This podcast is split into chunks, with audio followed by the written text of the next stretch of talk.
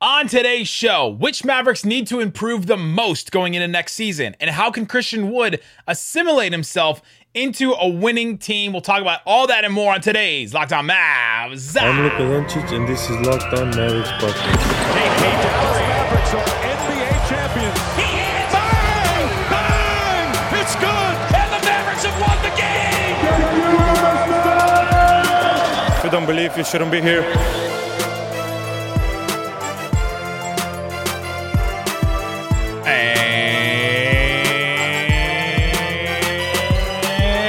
Welcome. You are locked on to the Dallas Mavericks. My name is Nick Angstadt, media member and NBA channel manager for the Locked On Podcast Network. Thanks for making Locked On Mavs your first listen every day. We are free and available on all platforms, including YouTube. But the best way you can help us grow this show is to comment your team every day below. And let us know in the comments below which Mavericks need to improve the most. Let us know. Interested to know what you guys think about that. Uh, Isaac is out today. He is traveling the world, uh, or at least the world between Dallas and uh, Kentucky. He's there right now visiting family. And so today, you and I are getting into which Mavericks need to improve the most. Because if you ask anybody, and Tim Cato did at The Athletic, and asked people, do you think the Mavericks improved, stayed the same, or got worse over the last, you know, over this offseason? And most people said that they either slightly improved, stayed the same, or got a little worse. Everybody's kind of in that me- that middle right now, and I'm kind of there. I kind of think the Mavericks are the same. It's it it we have to wait to see what happens in a playoff series, who the matchup is, and all that. They're probably a little bit worse of a playoff team, possibly without Jalen Brunson. Less upside there, but I think overall, talent wise, they added talent for sure, and I don't know if it equals out, but it probably is pretty close. And so for the Mavericks to be better next season, a couple players need to improve in some key areas for them to have a better record, for them to be better going into the season, for them to beat some of these teams that are going to be better just in general. The Clippers are going to be better. The Nuggets are going to be better just by sheer uh, getting players back, players returning, players coming back that they haven't had in a little while. Other teams should be better. The Warriors should be less injured than last year. Like the West is going to get tougher. The West is going to get tougher next year. And the Maverick, the only team that really, really got worse, like significantly worse, are the Jazz, probably. I think everybody else. The Timberwolves got a lot better. Clippers. I think the Pelicans will get better with Zion. You have the, you know, the uh, Denver Nuggets. Like all four of those teams behind the Mavericks and the Jazz in the standings all got better.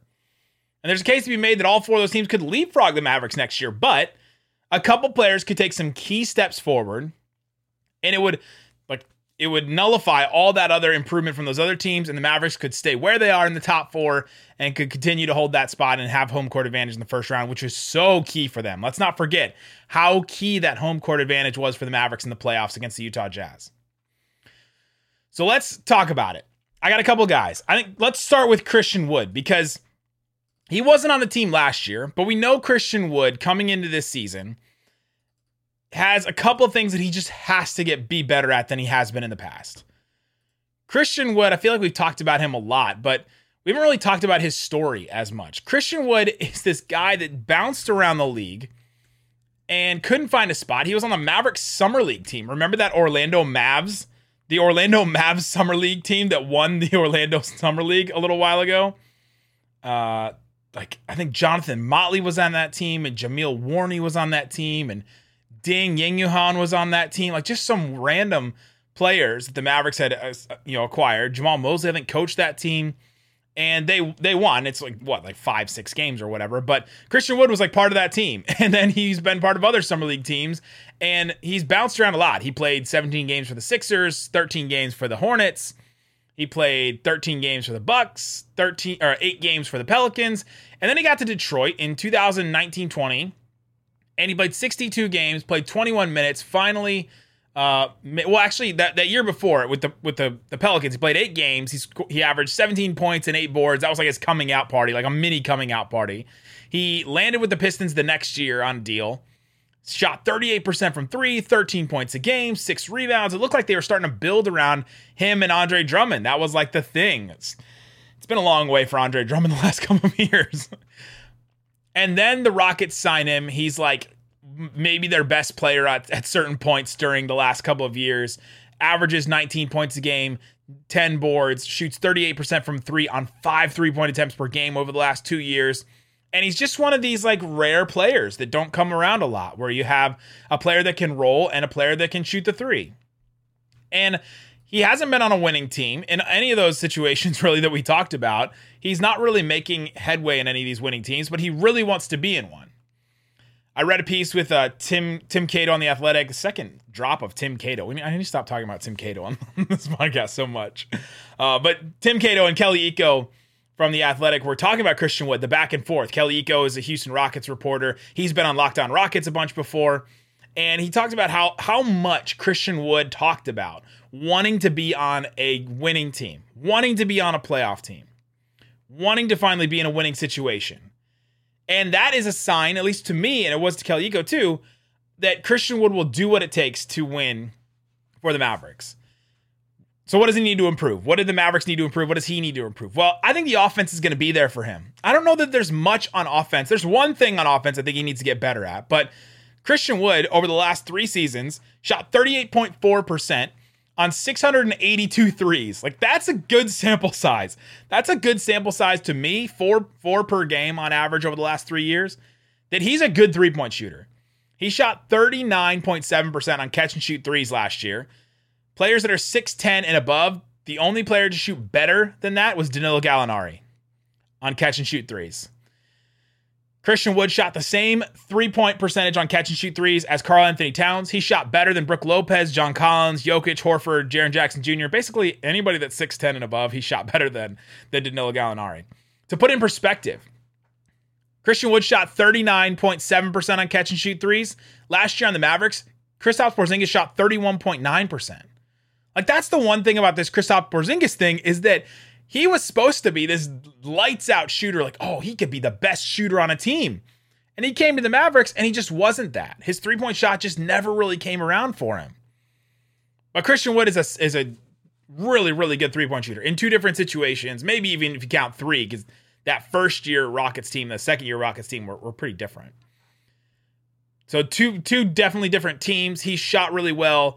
It's just something that he's I think he's going to be good at. That's going to be there. Then rolling for him. He's been a really good roll man in the pick and roll. Last year, he averaged 1.2 points per possession on just about three roll possessions per game. That's that's a, a pretty decent size for a player. That's basically the same points per game as Karl-Anthony Towns, Joel Embiid, DeAndre Ayton, and better. He scored better on his rolls than Bam, Jokic, Anthony Davis, Evan Mobley. And to put it in perspective again, uh, um, Christian Wood, 1.2 points per possessions, and Kristaps Porzingis at 1.1 points per possessions in Dallas. That's really far down there. Like point the, the points matter, like the point the 10th place matter a lot in this stat. Um, Dwight Powell and JaVale McGee were both top five last year in points per possessions on rolls. Dwight Powell was at 1.42. JaVale McGee was at 1.4 points per possession on just about two rolls per game. So those guys are elite. Christian Wood is like pseudo elite as a roll man. Um, so the Mavericks now have three guys that are just excellent rollers, which is going to be awesome for Luka. Even Christian Wood's assist percentage over the last couple of years, his assists have gone up the last couple of years. He went from 7% in Detroit, 9% in Houston the first year, and 12% in Houston last year. Like he's assisting, his playmaking has become a little bit better over the last couple of years. So he like he's even improving in that category that you don't really expect a big man like that to, to be. Like the really good passers as big men are Jokic and Towns and like there's just, and and Sabonis and they're all stars, right? If you could put all those different things together, you become an all star. But why isn't Christian Wood? Well, there's a couple areas that he he needs to improve, and let's get to him. The free throw shooting is an area that he can improve. In Detroit, that first year when he really broke out, 74.5% from the free throw line. Last two years, he shot 63%, 62%. That's got to go up a little bit. For as good of a shooter as he is, and the amount of free throws he takes, he's actually getting to the line a lot. He get he got to the line uh, just about five times a game over the last two years, which is really good, especially for a big man. Um, but he's got to shoot a little bit better on the, on that. But the real thing he's got to work on is defense. He's got to be a better defender. And there's a couple of key areas I think he can get better in. Let's talk about that. And then we'll get into Spencer Dinwiddie, Tim Hardaway Jr., two other guys I think that have to improve in some key areas for the Mavericks to be as good or better than they were last year. We'll talk about that coming up. Before we do, let me tell you about Bet Online. It's the best place to check out the odds and lines and spreads inside and outside of sports. Preseason football is happening. It's happening right now. That's wild to me. Uh, they got some division futures. Let's go check out the Dallas Cowboys. I know some of you either hate the Cowboys, love the Cowboys. Cowboys right now are plus uh, 130. They should win their division. Uh, the Eagles are plus, uh, 160. The Commanders are plus 500, and the Giants are plus, uh, 750. So it's between the Cowboys and the Eagles, but Ve- Vegas gives a slight nod to the Cowboys. So that'll be an interesting race in that division. They're not necessarily the overwhelming favorites, but they're they they should win that. So if you're interested in the Cowboys, you want to bet on that. If you want to put more of your hopes and dreams into the Dallas Cowboys, go ahead and put some money down on it. Go check out Bet Online. It's Bet Online where the game starts. All right, Isaac, we are getting into which players need to improve the most. We talked about Christian Wood. We talked about his offense is going to be there. His offense, I think, is going to be good. The three point shooting, rolling, his assist percentage has gone up. His free throw shooting needs to be better. That's one area he, he needs to improve. But his defense is just a huge area where he has to be better. He's got to be better on the defensive end. And he can be a decent rim protector. He's got long arms. He's got he's got good length. He can be in the right spots. He's got to do that more consistently. He can defend out on the perimeter a little bit. Like he's got the tools, the physical tools to be able to do these things. It's just buying into the defensive system. There is an entire there's an entire thread on Twitter. It's a guy like uh Alperen Sengun's. It's like a it's like an Alfred Sengun fan account that made this thread. It it may have 25 to 30 tweets of video clips of Christian Wood just giving up layups last season. A guy goes to the rim. I saw even players that aren't even like number one, two, three, four options in the NBA just driving at Christian Wood, putting a shoulder into his chest. Christian Wood kind of throws his arms up to try and say, "Hey, I'm not fouling him." Like puts his elbows to his to his ribs, puts his hands right at his shoulders and is like shrugging like, "Hey, I'm not fouling this guy," but lets a layup go through. That is not going to happen and that won't fly in Jason Kidd Sean Sweeney, their defense that they set up. That's something that he, that just won't fly. They they have uh, have pulled people for less in le- in lesser moments. Dwight Powell was not playing late in games because of the eh, not playing late or early in games, even though he started because of the way he defended in those kind of situations. So he's got to be better at that. He's got to be better at knowing where to be, knowing to being in, in position. And I think this defensive system is going to help him a lot. He's got to buy into the system. He has to. It can't be a Nerlens Noel situation where, if you remember a couple years ago, the Mavericks had Nerlens Noel, and he didn't want to buy into the system that Rick Carlisle had because he wanted to get his blocks and his steals. I don't think Christian Wood is going to do that. Christian Wood is going to be 27. He's at a point in his career where he wants to win. He wants to buy into this. He's already seemingly accepted coming off the bench, which is incredible for a player like that that has been as good as he has over the last couple of years, that expected to be a number one option when James Harden left Houston. For him to buy into a bench role, and it seems seems like he has, we'll see what happens at the start of the season. He's got to buy into that system, especially the defensive system. If you listen to this show, you know my theory about about Christian Wood. Jason Kidd is playing Christian Wood off the bench and starting Christian Wood off the bench because he needs some he needs some milestones for him. He needs some some ladder rungs for him. All right, play some defense for me. Do this in the defensive system, and then we'll play you 30 minutes a night. And then we'll start you. And then we'll do this. Like, and then you'll be part of the closing rotation. And then it's like he's got to have these different motivators, I think, for him. That's my theory on it. I don't know. You can throw the you can throw the music on it if you want to. I don't know if it's a conspiracy theory or if it's just how I think Jason Kidd is coaching, but uh, will it work? Nick, that's a good question. Thanks, Jason. Will it work? Will he buy into it? Will it be enough? Will the defensive system be able to put Christian Wood in enough situations to make him successful? Well, I definitely think he's playing with better perimeter defenders. The the Bang Bros, Dorian Finney-Smith and Reggie Bullock alone are better than anything the Rockets had last couple of years, I think. Who did the Rockets have before last year? Like even Robert like even Robert Covington, I just I'm not buying into they had so many guys that ran. How many players did they have? They had They oh the year before this past year, the Rockets had 30 players. It was the most players that have ever played on one team. Um, but they're throwing out guys like you know PJ Tucker played 30 games, Eric Gordon played 27 games, Jae'Sean Tate played 70 games, Victor Oladipo played 20 games for them. Danuel House played 36 games, Sterling Brown played 51 games. I mean, they they were not throwing out like incredibly great defenders, maybe besides PJ Tucker, who only played 30 games. So he's already going to be in a better spot for him. He's hopefully going to be put in in a better system, buy into the system, and it's just got to be better. He's just got to be better in, in those situations around the rim, allowing layups, positioning himself, being stronger. He's got to get stronger. I think that's definitely something he needs to to work on over the offseason, especially uh, some of those clips that I saw of guys just barreling their shoulder into him, moving him off of a spot.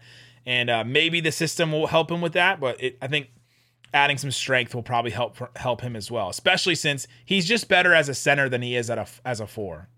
We've seen enough of him, I think, over the last couple of years that that's true. Let's move on to a couple other players. I wanted to start with Christian Wood because he's the unknown. He's the big unknown for us as Dal- as you know Dallas Mavericks fans watching this team. The Mavericks do have a bunch of knowns though. They have a bunch of them, which is good. Luka is a known. We know what we're getting from Sevens. Like we know what we're getting from him. We know we're getting all-star, all NBA, like franchise changing, make everybody better around you, take the last shot, take every shot when if he wanted to uh, player. We know what we're getting in Dorian Finney-Smith, Reggie Bullock, Maxi Kleber, like the three defensive identity setters for the Mavericks, three point shooters, and that's basically it. And we're fine with that. Dorian maybe will add some stuff off the dribble. Reggie will take a pull up two every once in a while. Maxi Kleber will surprise us every once in a while with like a floater or something, but that's they're basically going to give us what they're going to give us. And then I think Dwight Powell and and JaVale McGee too are pretty much knowns for the Mavericks. We've seen enough JaVale McGee in his career to know exactly what he'll bring to the Mavericks. Both those guys are elite rollers. JaVale McGee can defend the rim, he'll get blocks, he'll get rebounds, he'll play in spurts, and that'll be good enough for the Mavericks. Those are all knowns for the Mavericks. But there's a couple of guys that are just a little bit more inconsistent and are not necessarily known on on any given night what they're going to give. And one of those is Spencer Dinwiddie. A lot is going to be put on Spencer Dinwiddie this year. There's going to be a lot on his shoulders, especially if the Mavericks don't make another move and bring somebody in. But even if they do bring somebody in before the end of this offseason, I think that Spencer Dinwiddie is still going to be the second best ball handler on the team. I don't know if they find somebody over the rest of this offseason that's going to be a better option than Spencer Dinwiddie. He's still going to probably start. He's still going to be the ball handler on the next Luka. And I think it can work. I love that he's got good size, six six. I love that he shot way better from three last year. Um, but one thing he's really got to be better at is scoring in the pick and roll. And this first stat will make you wonder why I decided to pick this stat. But scoring in the pick and roll is something he's got to be better at because the Mavericks are going to need that. Last year in the regular season, he he uh, scored 0.94 points per possession in the pick and roll, which was literally the same number as Luka. the 73rd percentile, almost the 74th percentile, which is good. That's like the that's the top, top 25%. So okay, he scored the, about the same percentage as Luka in the pick and roll. That's incredible. Yes, it is incredible. That's a really good number in the regular season. Then we got to the playoffs, and he averaged uh, 0.73 points per possession in the pick and roll, and it went down to the 35th percentile, like dropped from the top fourth to the bottom third. Like just completely it fell out from under him in the playoffs. As soon as the lights got bright, as soon as they hit the next level, it was Jalen Brunson or get out of the way was when Luka was out. And Spencer Dinwiddie's got to be better at that. He's got to be better at those situations. He's got to score in the pick and roll. There's going to be a lot asked of him. There's going to be a lot asked of him when Luka's not on the floor or when Brunson's not on the floor because he's not going to play for the Mavericks this year. So he's got to be better scoring in the pick and roll, especially in tight situations, especially in playoff type atmospheres, playoff type um, scenarios. And this whole season is going to be a really good test for him. I'm going to take a drink. It's been one year now removed from his return from an ACL injury. My theory is that's going to be the new Kristaps Porzingis first healthy offseason phrase that gets said a lot during training camp and media day and all that stuff, but should be good for Spencer Dinwiddie. That's a, that's a good sign. Uh, three point consistency also has to be better for for Spencer Dinwiddie. He's got to be he's got to maintain the same three point shooting he did last year. He shot 42.3% on catch and shoot threes in the regular season for Dallas last year. He shot 34% in Washington. Now, the year before his ACL injury, he shot 37% on catch and shoot threes in Brooklyn. The year before that, 36.8%. So he has been a solid catch and shoot three point percentage shoot like shooter, which is good. That's what the Mavericks want. But if he can be excellent like he was last year for Dallas, that's a really, really big thing for the Mavericks and a real easy way for them to just be eh, like really good on offense next year. Coming up, let's get into Tim Hardaway Jr. I think there's one obvious thing he's got to be better at. A lot of offensive load will come back on him as well. And then let's look at some of the young guys. Josh Green. That one's easy too. that one's easy too. Frank Ntilikina, maybe not as easy. We'll talk about that coming up. All right, Isaac, we're getting into the players on the Mavericks that need to improve going into next year. We talked about Christian Wood, everything he's going to bring, and, everyone, what he needs to get better at from the Rockets to the Mavericks now. We've talked about Spencer Dinwiddie, what he's going to be, what he has to improve going from the third ball handler to the second and sometimes the first number one ball handler on the team. And now let's talk about Tim Hardaway Jr. He's coming back from injury it's going to be interesting to see how he returns, what he looks like. I think he could have played in the Western Conference Finals, injury wise, like health wise, he could have played, but they decided not to because they were rolling. They, you know, they had everything like everybody knew their role and they were just playing so well. And the Mavericks role, the Mavericks roles and chemistry was one of the reasons why they got there. And so now let's look at Tim Hardaway Jr. So he had kind of a down year last year. I went on Locked On Fantasy Basketball, and that was one of the big things he, like Josh Lloyd, was asking me about: is can Tim Hardaway Jr. bounce back? First two years in Dallas.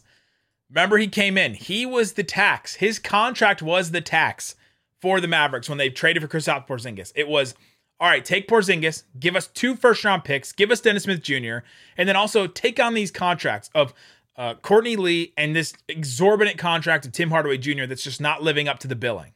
We signed Tim Hardaway Jr. to this huge deal and expected him to do this, and and then he just didn't live up to it. I remember, he came to Dallas and he was not you know, he had not been a great shoot, three point shooter, but he was supposed to be like this really good scorer.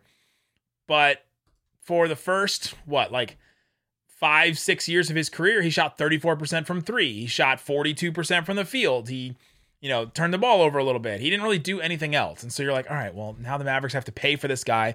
And then the last two years, he went and like exceeded our expectations in a lot of ways. Then the Mavericks gave him a deal that was about the same deal he had when he got traded to Dallas, and it seemed like he was worth it. He could have got more money for from the Pelicans. He shot 39% from three on 7.4 three point attempts over you know the two years, the first two years in Dallas, and then last year it dropped down to 33.6%. He's got to be an excellent, excellent three point shooter. He's got to get back to the first two years in Dallas three point shooting, and it's kind of interesting to see how far it went down in the corners. His corner three, his first year in Dallas, 46%. Like that's just that's an incredible number. 76 percentile, really, really good. Then he went down to 39%. And then last year he was at 33%. 33% in the corners is bad. That's a really bad percentage.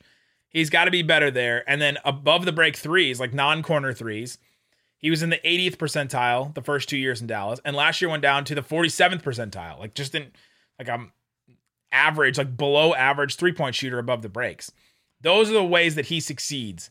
He's either spotting up in the corners, ready to ready to catch a pass, like ready to catch a, a Dinwiddie or a Josh Green or a Luka pass, or he's above the break, like running off of a screen, coming off of a pin down, and then running up at the top, elevators, whatever, horns, whatever you want to call it. He comes up and gr- hit, grabs the ball and and hits a three that you're like, dang, how did he just put that in?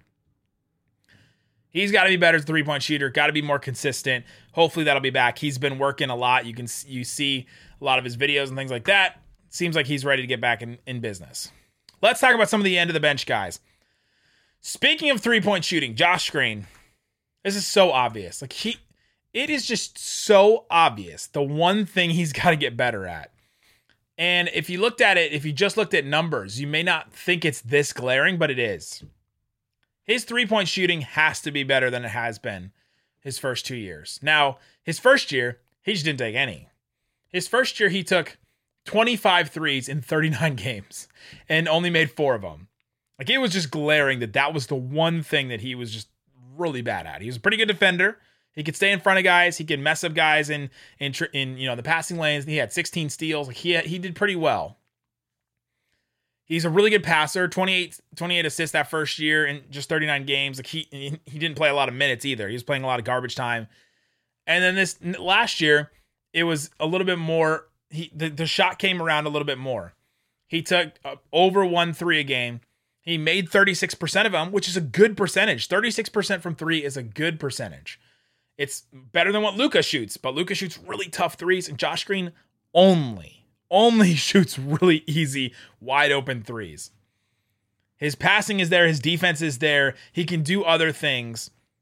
He's got to be better at three point shooting. It was so obvious in that Jazz series that Jason Kidd just said, I can't play this guy. Like, I, I can't put him out there. As, as good as he is for our defense, as good as he is moving the ball, and like he's just such, he's a lubricant on on offense. The way that he moves the ball around, he cuts, the way that he um he, he passes from from sideline to sideline. The Mavericks just don't get that very often. They get Luka Doncic or or Brunson or Dinwiddie running up and down like north south and kicking out and kicking out, kicking out. You don't get and then Luka sometimes getting stuck in the corner throwing a cross court pass that just like floors all of us. But Josh Green is a guy that'll cut. He'll do an Iverson cut and pass off of that cut and that is just such a big a big thing. And Iverson cut is like across the free throw line, basically. And he'll pass from off of there. And it just totally changes the dynamics of the court and opens up a lot of things for everybody. So Josh Green, he, he shot pretty well from three last year, but he didn't take a lot of them, and he he passed up more threes than he took last year. Like 1.2 threes per game in 15 minutes. He was he was passing out of these threes more than he was taking them. That was that's just a thing you have to watch and see that Josh Green is passing up these threes and not taking them.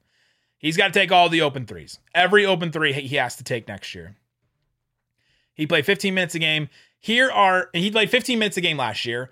How does he get to 20 minutes? How does he get to, you know, above 20 minutes? How does he get to being in a playoff rotation? Okay, well, here are the players in the NBA that are shorter than six seven, who took 1.2 three point attempts per game and played 20 minutes. Okay. This is just so, obvious that he has to take more threes, make more threes, all that. Here are the players six seven, no, height wise, took 1.2 threes or less, the same amount as Josh Green. Draymond Green, okay. TJ McConnell on the Pacers, Terry Taylor on the Pacers, Kris Dunn on the Blazers, and Markelle Fultz on the Magic. Like two players on an Indiana team that was just awful. Uh, Kris Dunn on the Portland team that was just, was trying to be even more awful, and Markelle Fultz with a broke shot and Draymond Green, who's like an outlier of all time. And then Josh Green, like played 15 minutes. So he was right below those guys. He's got to take more threes, take all the open threes, and he's got to be more confident in that. He knows that it's just so obvious to everybody. And uh, if he has a wide open three and, and passes it up, like something's probably wrong next year. it's just so obvious of that. Uh, I don't know how many more times I can say that. Frank Ntilikina, it's a little less obvious for him. His next season is interesting to me, and then it's interesting to me, and then I'm I'll I want to see like the first 20 games, and then maybe we'll make a decision on him because he's only 24. Okay, some players come into the NBA at 24. Chris Duarte was like 24 his rookie year. He's 24, still pretty young, but this is year six. This is year six for Frank Ntilikina, and he played 20 minutes a game his first three years for the Knicks did some things. He was a, you know, a Knicks fan favorite where they just kept wanting him to play. He was the Josh Green, the Jaden Hardy, the you know the young player that everybody wanted to see play and get more minutes. And then he fell out of favor with the Knicks in you know when Thibs came around, and uh and then he got traded. Then he got then he signed with the Mavericks, and now he's got to get better at three point shooting too. But I don't know if I don't know if that's in him. I mean, thirty three percent on two three point attempts per game for his career he's taken 568 threes over his first five years in the NBA, and he's shooting 33%. That's bad. Like you don't want like that's a bad percentage, 33%. It's not terrible. It's just bad. He shot 34% for the Mavericks last year. It's a little better than his than his career three point percentage, but he's got to get better at that. He's probably got to be, but he but he played in the playoffs. Like he showed that at least he, he can play in the playoffs. He was a little more confident. He played 12 games for the Mavericks, averaged 10 minutes a game in the playoffs. he didn't really hit threes well in that. If he had to hit threes, the Mavericks probably won the title because they just needed one more guy. They needed one more guy to hit threes. But his defense was was pretty good. He got a couple steals, had a block uh, in the in the playoffs, and he's got to get better at the overall game. And I don't know if that's it. I don't know if he can. Year 20, he's 24 years old, year six in the NBA. How much better can he improve? How, what are you expecting Frank Ntilikina to get better? Jaden Hardy, pretty easy. Got to get, got to be better as a ball handler. We saw in summer league. I'm, I'm banging that drum, banging that drum until I see him working with God Shammgod It's that's just such an obvious one to one. Theo Pinson, I think he's got to get better as a three point shooter. He knows his role in the team, but if he plays and gets any playing time, it'll be interesting to see uh, how they use him because I think he's a ball handler. He was a ball handler in college. He was kind of a do it all wing type player. He's like six five too, so he's not like a you know a, a three or four. He's more like a a ball handler type player, but not as good of a three point shooter. And so he's got to get better there too. It's it's almost the same kind of situation for Green, Ntilikina, and Theo Pinson. They all sort of have these things they got to get better. And if any one of those guys is is really good as a three point shooter, they'll get a lot of minutes. That's up for grabs for them. So there you go. Let us know in the comment section below which Maverick needs to improve the most next year. What do you think about Christian Christian Wood next season? And uh, yeah, we'll be back with news and notes on Monday. Any rumors that pop up over the next couple of days, let us know. Tweet at us, respond on on uh, Twitter or uh, comment on YouTube. Let us know. Guys, thanks so much for hanging out with us all week. Continue to be five days a week next week. Guys, thanks so much for listening to Locked On Mavs. Go listen to Locked On NBA. Boom.